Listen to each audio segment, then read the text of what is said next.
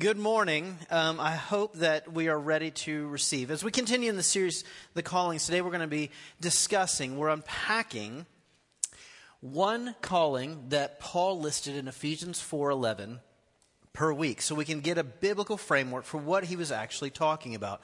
And how many of you know that words build the world? Right? And how many of you also know that certain words can carry baggage with them? Right? How many of you, just because of our experience with a certain word can leave a bitter taste in our mouth? Right? Apostle is one of those words, and that's where we're going to begin today. And so I want to just let you know, if you're here and you go, it has left a bitter taste in my mouth. It doesn't matter if you come from more the charismatic end of our spectrum or the more Calvinistic end of our evangelical spectrum.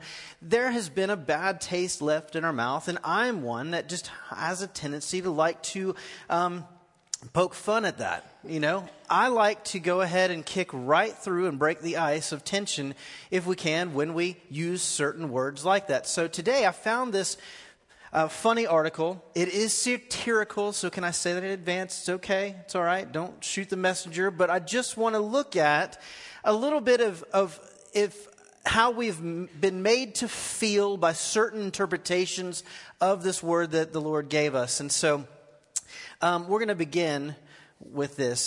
This article comes from Miami, Florida. It says, as the long summer stretch gets underway, local prophet, evangelist, apostle, healer David Baker's accurate prophecy average, his APA, is hovering right around 300, edging out all other prophesiers to take the lead spot within the charismatic movement. Going into Sunday's prayer and healing service, Baker was sitting at a respectable 292 average. But he had a strong showing at that service to overtake the other two apostle healers to take the number one spot. According to several attendants, Baker stepped up to the microphone and prophesied boldly that a local woman was having some kind of trouble in her life, which turned out to be true, setting the tone for an impressive showing. But trouble brewed in the second hour of that meeting as Baker got up to prophesy that Jesus would return before he finished his next sentence.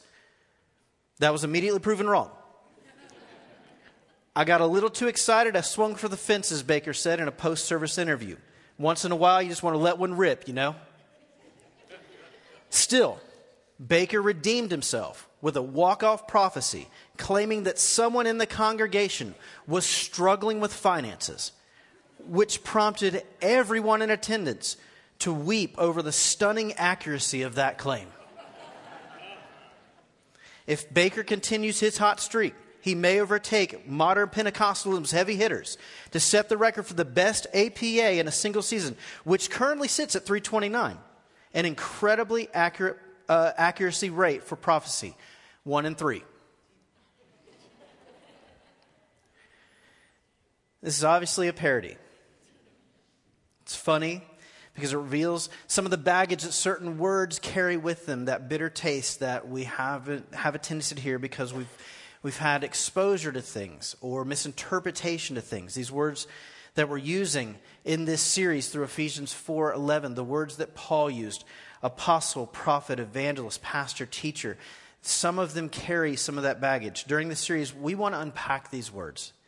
Today we unpack the word apostle because we want to give clarity to what we're talking about and clarity to what we're not talking about when we reference apostle, prophet, evangelist, shepherd, or pastor, and teacher.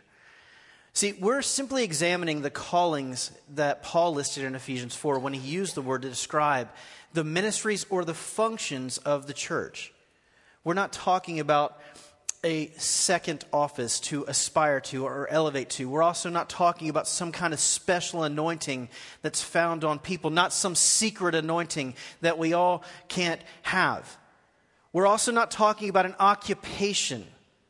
This is not a conversation. I want you to listen clearly. This is not a conversation about spiritual gifts either, though that has been widely accepted and these have been lumped in with that. What we are saying, let me put it this way. Occupation or vocation, let's put it over here on the right, can be viewed as ministry assignment, okay? I want to give some clarity. That's not what we're talking about, ministry assignment. Spiritual gifts, let's put that over here. They should be used to describe equipping.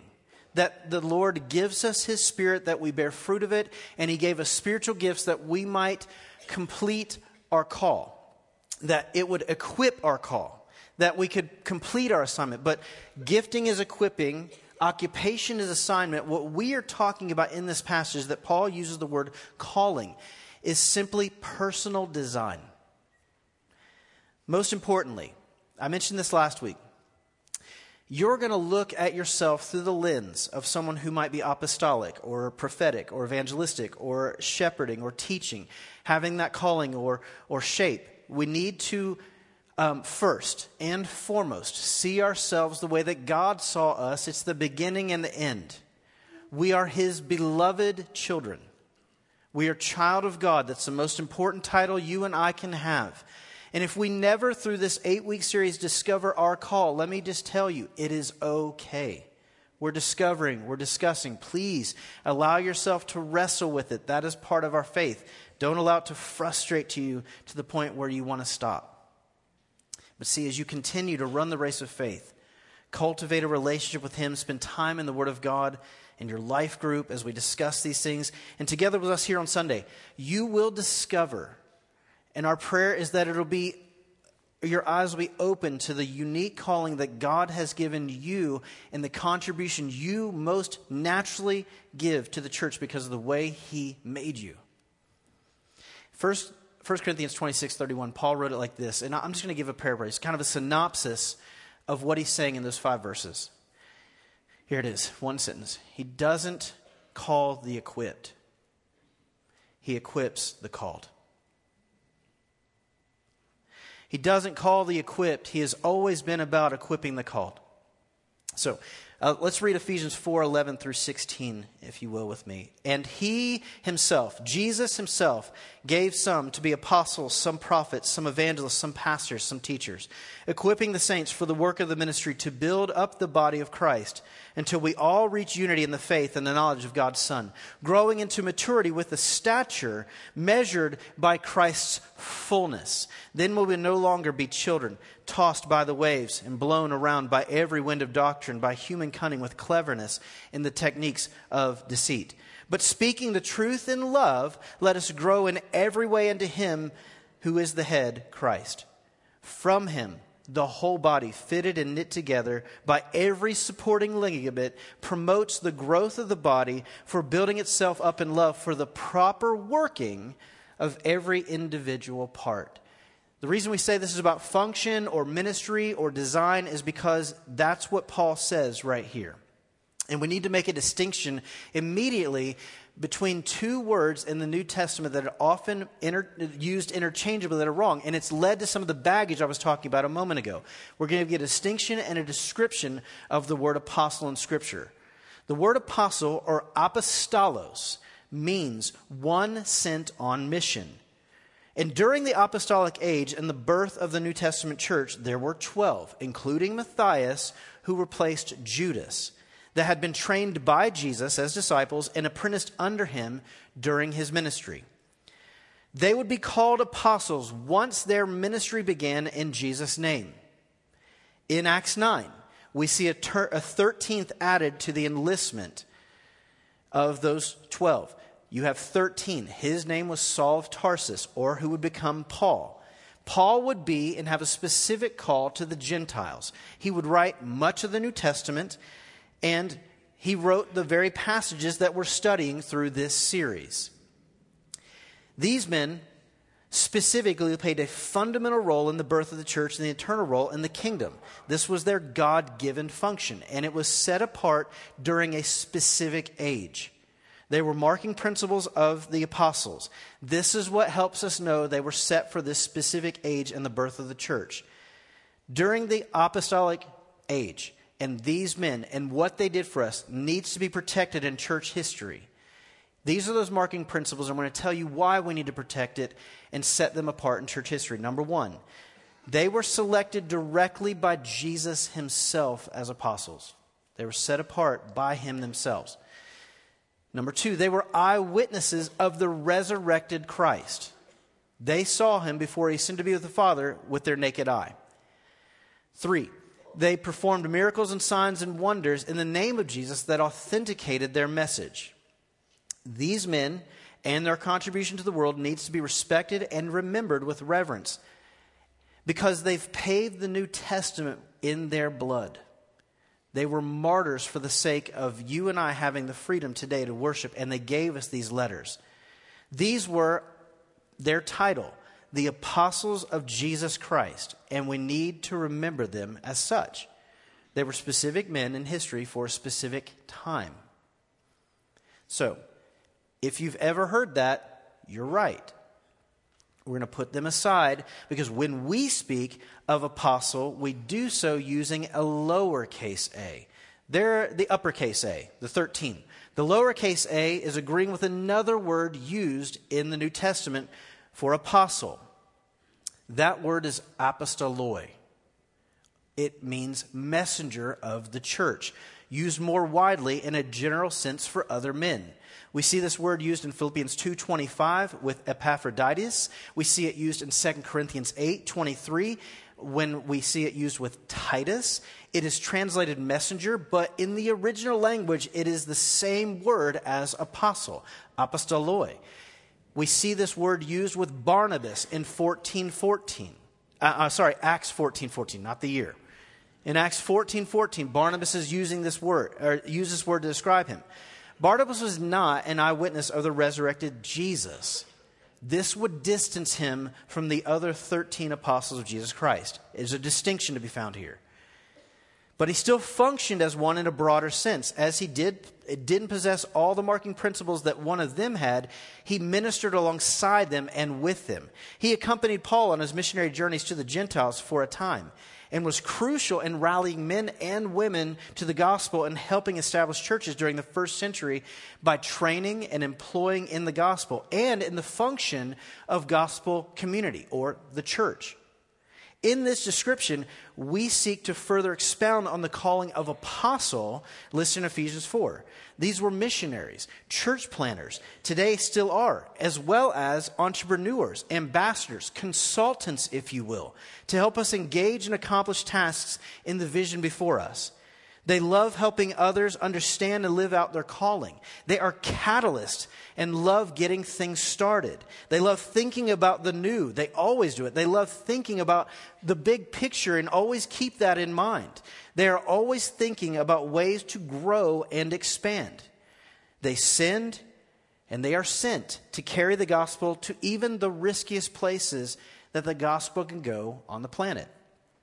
They have the heart of C.T. Studd, who said it like this: "Some want to live within the sound of the church and chapel bells, but I want to run a rescue mission within a yard of hell itself." Hear me? That person. Today we want to talk about their function, and as we do talk about their function, I want to use a picture. See, we have a lot of letters in the New Testament that come back and explain to us what and the encouragement of how they kept continuing the church to go. But we don't see a great picture of the church being birthed. However, we do see a picture of an apostle in the Old Testament who took a God-given vision and brought it to fruition by engaging and rallying everyone else around him to function as he had fit to see that vision come to completion. His name was Nehemiah. So from Nehemiah 1 and 2, I'm going to bring a couple verses. It says, "During the month of Chislev in the 20th year, when I was in the fortress city of Susa of Persia, Hanani, one of my brothers, arrived with the men from Judah, and I questioned them about Jerusalem and the Jewish remnant that had survived the exile. They said to me, 'The remnant in the province who survived the exile are in great trouble and disgrace. Jerusalem's wall has been broken down, and its gates had been burned.' When I heard these words, I sat down and I wept. I mourned for a number of days, fasting and praying before the God of heavens." Before I go any further, I want to explain where we are in time and what's happening. When he says in the 20th year, this is around the year 444 BC, between 444 and 445 BC. So you're talking around 140, 142 years after Babylonian captivity. And when he says a number of days, I sat down and I prayed. 4 months of fasting and praying, burdened with what he has heard. about the remnant and what has happened to his city in Jerusalem. Verse 10. It says that immediately Nehemiah began to pray. I just want to point out a couple things that he prayed to the God of heavens. After he confessed his sin and confessed the sin of the people, he said, "They are your servants and your people. You redeemed them by your great power and strong hand. Please, Lord, let your ear be attentive to the prayer of your servant and to that of your servants who delight to revere your name. Give your servant success today and grant him compassion in the presence of this man," or the king. "At the time, I was the king's cupbearer." Chapter 2.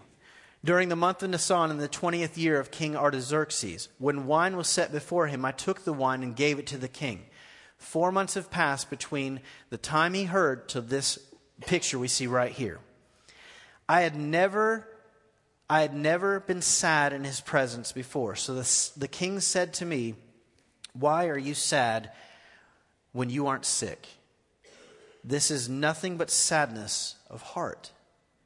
I was overwhelmed with fear and replied to the king, "May the king live forever. Why should I not be sad when the city of my ancestors are the city where my ancestors are buried lies in ruins and its gates have been destroyed by fire?" Then the king asked me, "What is your request?" So I prayed to the God of heavens and answered the king, "If it pleases the king, and if your servant has found favor with you, send me to Judah, the city where my ancestors are buried, and that I may rebuild it."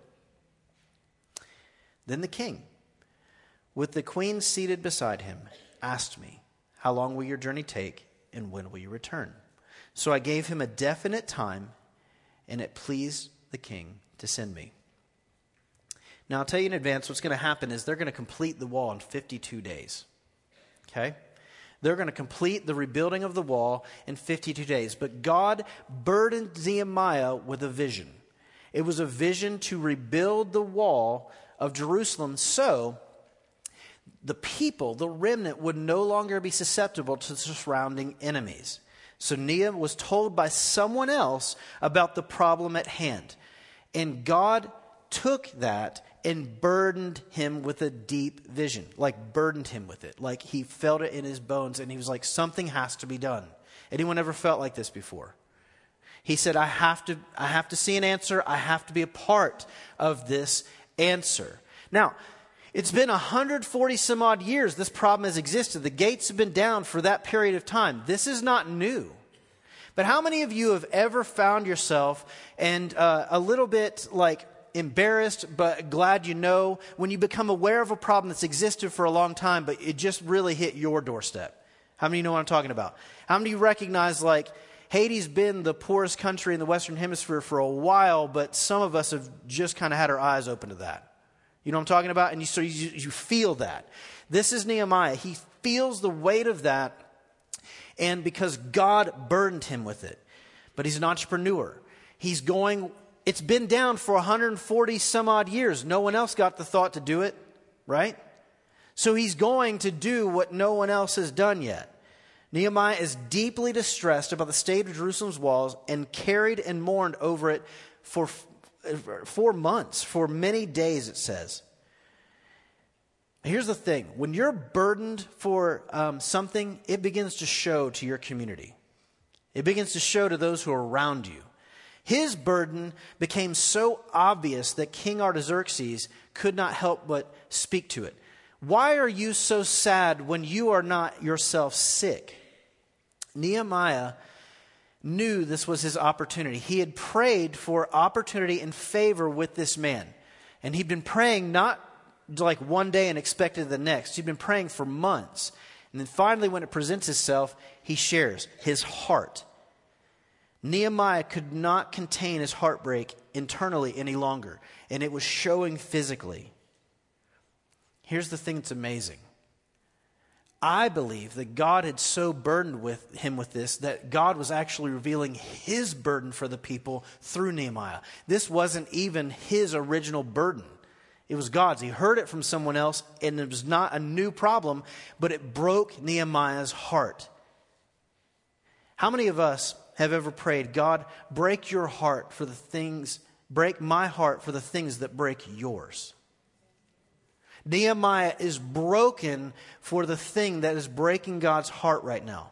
Now, all of us should be praying that, regardless of whether we have an apostolic calling in our life or not. Can you imagine the effect the church would have in its local surroundings and abroad if we all simply got up daily and said, God, break my heart for what breaks yours? Just me? Okay. Artaxerxes asks and gives permission and blessing, and this should not be understated. This favor had been asked for by Nehemiah in prayer. It didn't come from just like on a whim. It didn't just come from the kindness of Artaxerxes. It came because Nehemiah had earned the right to ask this question. Nehemiah had gained his trust. See, Nehemiah was cupbearer to the king. That sign-off is important. Here's why. Because what that means is that every day, at every meal, Nehemiah comes to the table, which is a highly honored position. It's trusted. It has the trust of the king. But it was for a slave like Nehemiah, who, by the way, was free to go at this point, but decided to stay. He liked his life in the palace and stayed there. I believe he stayed because God was doing this in his life, sovereignly. But he stays. In every meal, he takes his own life into his hands and he risks it. Why? Because he's a risk taker by nature. Apostles are. You see, for him to taste the wine or the food before the king can, just to ensure that the king can eat it so that some enemy did not slip in the back door and poison the king, making his entire kingdom susceptible to overthrow. Guess who takes that risk at every meal? Nehemiah. If you've seen that guy do that for you repeatedly, are you going to trust him? So he did. Artaxerxes trusts Nehemiah because he's a risk taker. He's someone who is willing to put it on the line. So even if Nehemiah wasn't this charismatic, big personality that we have in our minds of maybe the prosperity gospel televangelist, okay? Like a poor picture. He wasn't that kind of leader that we often assume individuals who have an apostolic calling to be. We still see that God had placed in this person's life, this Nehemiah, this average guy, the heart of a risk taker in this call. 2, before he does anything, once he gets to Jerusalem, here's what he does. He surveys and evaluates the vision. He surveys the land. Because why? He's going to devise a plan. He's going to consult the problem and where to begin to eat on this elephant. Like one bite at a time, right? How do we go and attack this? Chapter 2, verse 11. After I arrived in Jerusalem, I'd been there 3 days. I got up at night and I took a few men with me. I didn't tell anyone that what my God had laid on my heart for Jerusalem. The only animal I took was the one that I was riding. I went out that night through the valley gate toward the serpent's wall and the dung gate, and I inspected the walls of Jerusalem that had been broken down and its gates had been destroyed by fire. I went on to the fountain gate and to the king's pool. But farther down, it became too narrow for my animal to go through. So I went up by night by the way of the valley and inspected the wall. And then heading back, I entered through the valley gate and returned. The officials did not know where I had gone or what I was doing, for I had not yet told the Jews, the priests, the nobles, the officials, and the rest of those who would be doing the work. So I said to them, you see that we are in trouble. You see the trouble we're in. Jerusalem lies in ruins. Its gates have been burned. So come, let's rebuild Jerusalem's wall so that we will no longer be a disgrace. I told them how the gracious hand of my God had been on me and what the king had said to me. They said, let's start rebuilding. And their hands were strengthened to do this good work. When Sanballat the Horonite, Tobiah the Ammonite official, and Geshem the Arab, their enemies, heard about this, they mocked and despised us and said, "What is this you're doing? Are you rebelling against the king?" Verse 20, so I gave them this reply: "The God of heavens is the one who will grant us success. We, his servants, will start building, but you have no share, no right, no historic claim to Jerusalem." Now, after 3 days, Nehemiah still hadn't told anyone his plan because he wanted to survey the task from top to bottom. And he wanted to consult for himself how to rebuild a process and plan of action for how to accomplish this task to complete the vision God had given him. He was administrative. How many of you know someone in your life has the gift of administration? They're good at evaluating problems and devising a plan of action. He rallies people to said vision. He shares the problem and the plan to rebuild. He shares God's favor with them. And as an apostle, he shares the message of what is and what needs to be, and then encourages the people by sharing God's favor on them. He is influencing them. He is rallying them. He is propelling them. He is employing them. As an apostle, he is so motivated and envisioned. He's so motivated and envisioned them towards what God desires for this, that when he shares it, the people respond with, "Let's start building, rebuilding." In verse 18, they immediately do it. The wall's been torn down for over 140 years and no one's done a thing about it. He steps up and says it, and everyone's like, "Let's do it." Remember how last week I said they push us out of the nest? They're the one that, even though we may be frightened, they go, "Let's start packing." We go, "We all should pack." They're that friend that when you were a kid said, "Jump off this trestle," and they influence you. You're like, "I think I should jump." That person that when they share it, they have this special ability to communicate it because of the measure of faith God has placed within them that pushes us past our fears. I don't know why the walls hadn't been rebuilt to this point, but I guarantee what was probably crippling the people of Israel, they were focused on rebuilding the temple, but I guarantee they were probably afraid. The remnant could have just been scared and depressed, but due to Nehemiah's rallying, they were focused more on the positive than the negative. And he pushed them out of the nest, so to speak. Listen, how many of you have ever had that person that when you in your life get a problem, it stands there before you? You have a tendency, like I do, to focus on the problem, and we can get crippled by that and our fear. I don't even know how to begin. But then someone comes along and says, "You are God's child. You have his favor. You can do this. Just start." And they go, "You know what I'm saying? In the name of Jesus." And we begin to feel motivated to do it. We start thinking about what could be and not what is. Hello? We start to think about what could be and not what is keeping us crippled right before us. Not the problem. We're looking at the answer now. Nehemiah executes the vision in verses 19 and 20. When Sanballat the Horonite, the enemy, Tobiah the Ammonite, the official, Geshem the Arab heard about this, they mocked and despised us, started speaking lies. "Why are you doing this? Are you rebelling against the king?" Listen to the voice of someone who has a resolved vision, who is a favor of God, who knows exactly what they're doing and why they're doing it. "I gave this reply: the God of heaven is the one who will grant us, his people, success.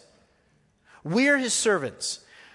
We'll start building, but you have no right, no claim, no share in this. You're lying. Shut your mouth." What he does is this: he's managing, and he's managing accurately. He's keeping the people focused on what they need to do. What he'll do in chapters 2 and 3 is he's going to assign specific men a specific part of the wall, and he's going to give them a specific job to do, and that's their part. They're going to focus on building that part of the wall, and when they step back, they're going to see everyone did their part of the wall, and it's complete.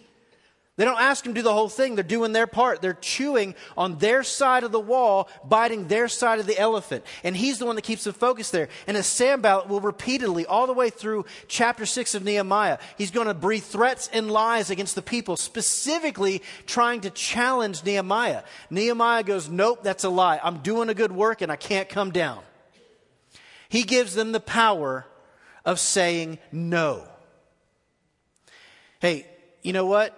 Apostolic aside, this is a good practice for any believer who is trying to live as God has called you to, whether in your workplace, in your home, or in your church. The power of saying no. How many of you have started a work but had trouble finishing it? Because you got distracted by other good things. Hello? The power to say no gives you an ability to complete that which God has put before you. And I got to say, this is not to shame anyone. I am chief of this. Anyone who struggles with ADD in here a little bit, a little distraction disorder, okay? Prone to be like wander. Got me? When you will take what God has told you and simply say thank you, I'm going to see this through to completion. What that means is you're going to have lots of great opportunities come up. Sanballat invites him to dinner repeatedly. To complete the vision, he has to say no. There's power in no. Because there's completion of what God called you to last when you can say no and see that through. Hello? I just want to encourage those who are here, you got to be able to discern. And that's what he's doing here. He's discerning what's of God and what is not. He's checking the spirits going, no, you intend evil. You're our enemy. You're just here to distract me from completing what God asked me to do last. And as an obedient, subservient individual following my God, I'm going to just say no to you. Thanks for the invitation. I'm going to do what he asked me to do.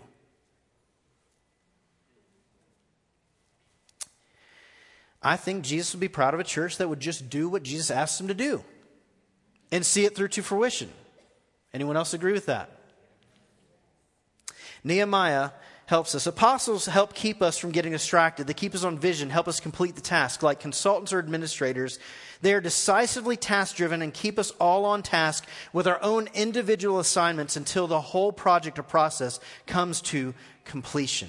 Nehemiah's wall rebuild is a great picture of what happened in the New Testament apostles when they started churches, whether it was Paul, Barnabas, especially Peter.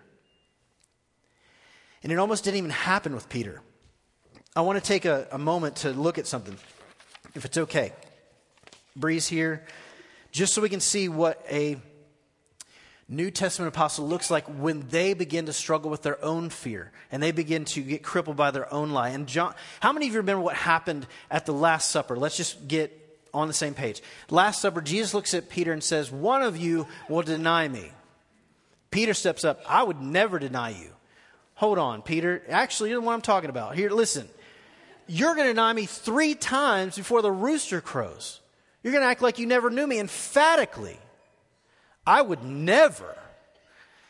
Look, Peter, I'd love to tell you what's about to happen. Their soldiers are going to come and they're going to, and just to try to prove your like devotion to me, you're going to break out a sword and cut off some dude's ear. Here's the thing, Peter, you're going to be aiming for his head. That's you. Like, but I always, like, wouldn't that be a cooler miracle though? Like, whew, Peter, man, like, you know. Like,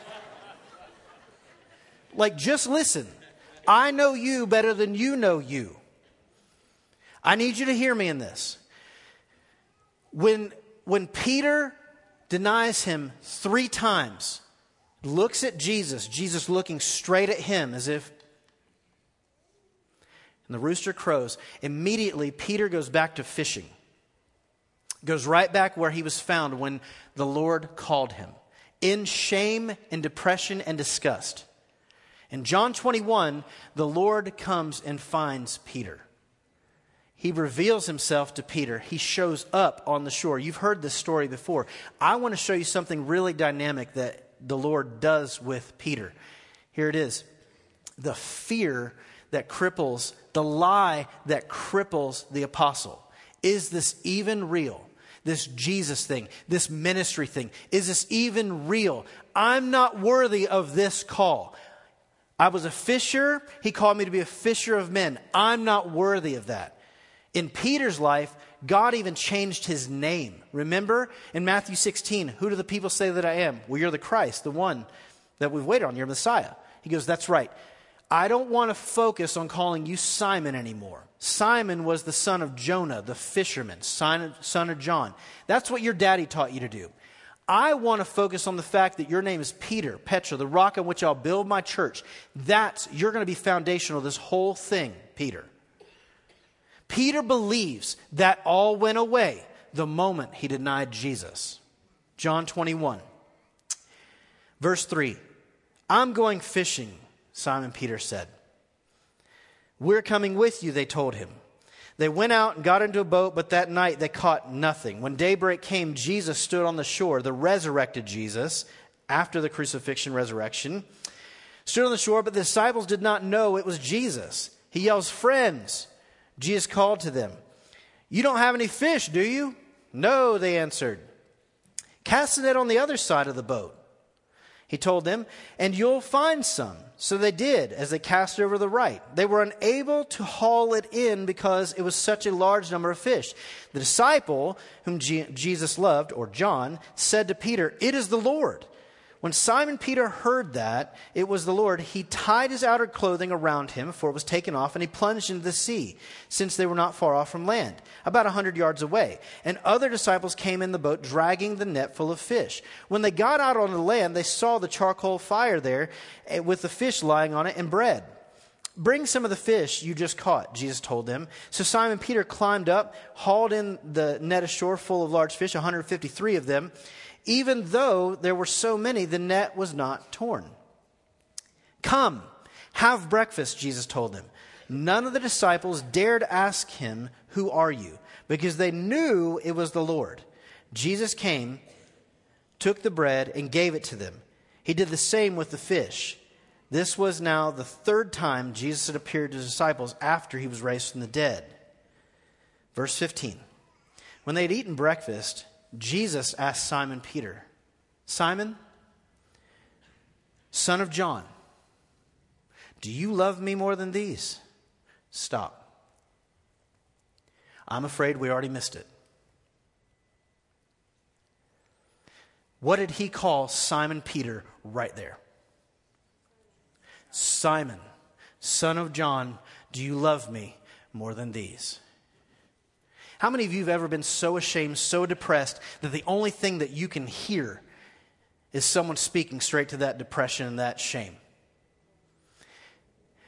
How many of you have ever been so hurt that the only name you'll hear is the one you already believe about yourself, that you're unworthy, unvaluable? I believe that Peter could not even lift his eyes to look at the Lord in this moment because he is so ashamed about what happened the last time he saw Jesus. And as he sits there, silent, eating the food that Jesus prepared for them, with his head hung low, Jesus looks at him and goes, Simon, fisherman, do you love me more than these fish or not? I called you Peter. I said we wouldn't say this name anymore. I said that you'd be a fisher of men, but you've come right back here and you won't even look at me. Let me ask you a question. How well were you fishing before I said throw it over the right side? You can't even fish without me. Hello? You may be an expert, but you're not very good.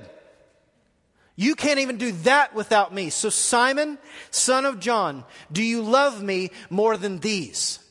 And for every time he denied Jesus, how many times does he ask? Wants to re-enlist him, to reinstate him, to cover that where he had embarrassed Jesus in the cause. He covers him. How many of you How many of you have done embarrassing things in front of Jesus? How many of you think that maybe you've embarrassed the name of Jesus in the church at least once in your life? Just once, though. Just once.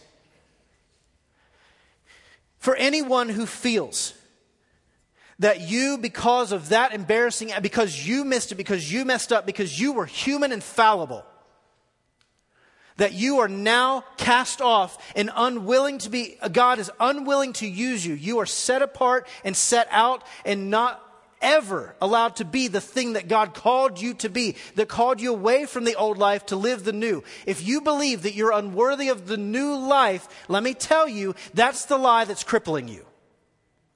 Jesus reinstates Peter, re-enlists him here, and what does he go on to do? He goes on to preach. He goes on to feed the lambs, and he goes on to preach what is arguably the greatest sermon ever preached as he birthed the New Testament church.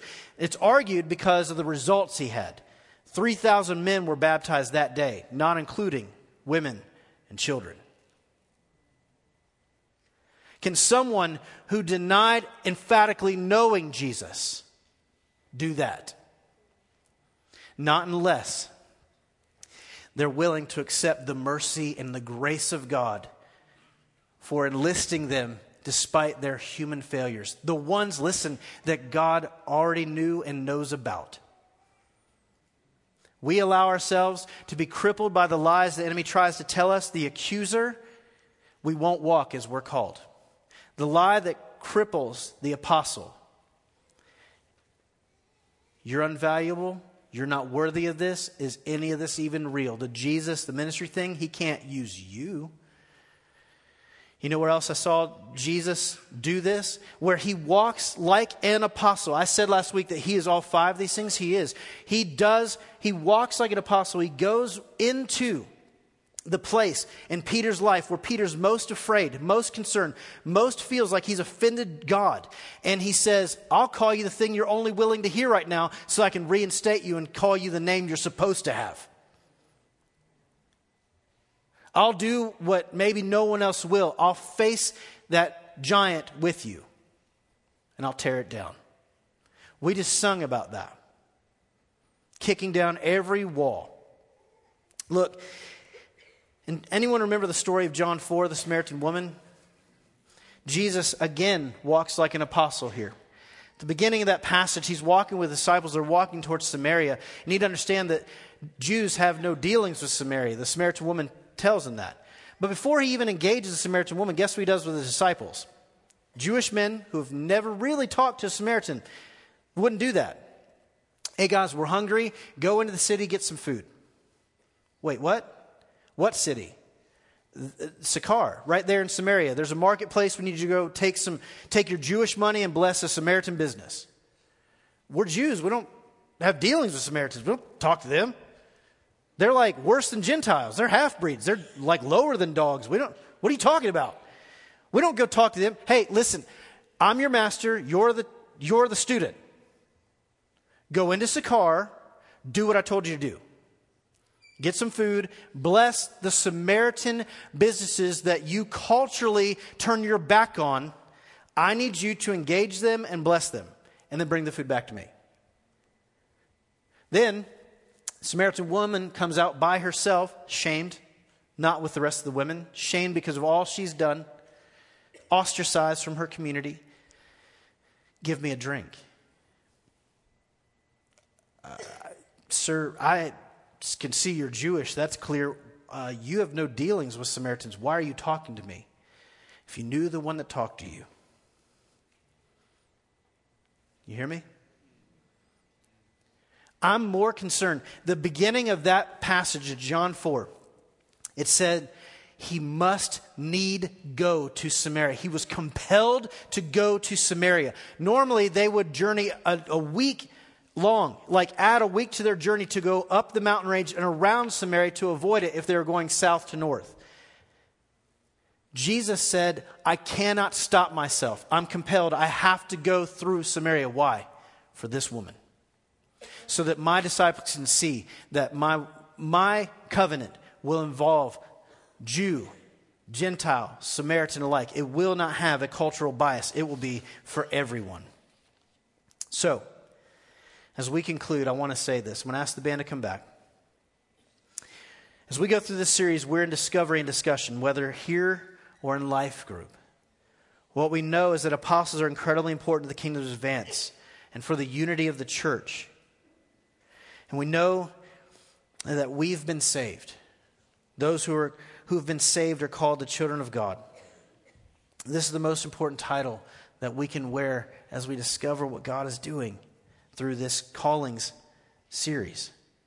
But I want you to hear it for what it is. It is an invitation to know what you've been intently designed for. Do you think God made a mistake with you? Do you think God dreamt you and did that on purpose? This is the invitation we're inviting ourselves to. So if you simply come today and you say, I'm open to the conversation, I'm open to the discussion, that's all we're asking. You may not even get the answer by the end of the discussion. We're just continuing to talk. But what I want us to respond to today is this. How many of you are grateful that, like Peter, Jesus didn't leave you to wallow in your shame? He fought for you and came after you. That should drive you in gratitude to come to the altar today and say, thank you for saving me. Thank you for fighting for me. Putting on the cross the prayer request for those who yet in your life have come to that saving knowledge. It should drive you to the Lord's table to say, God, thank you for doing what you did, taking your own life in your own hands, dying so that I could live. Thank you for saving me. But here's the thing. If you really want to do this the way that God intended, you shouldn't be doing that alone. You should be gathering those that are in your household, come to this altar praying. You should be gathering those in your life group and walking with them going, thank you, God, that you've called us into biblical community. You desired that we would not only know our own calling, but we know the calling of those around us. We walk as brothers and sisters, advancing your kingdom, bringing the world forward in the knowledge of you, that they might have hope. So this morning, we'll end with a couple quotes, and I want you to think about how you are to respond, maybe with your brother or sister. Here it is.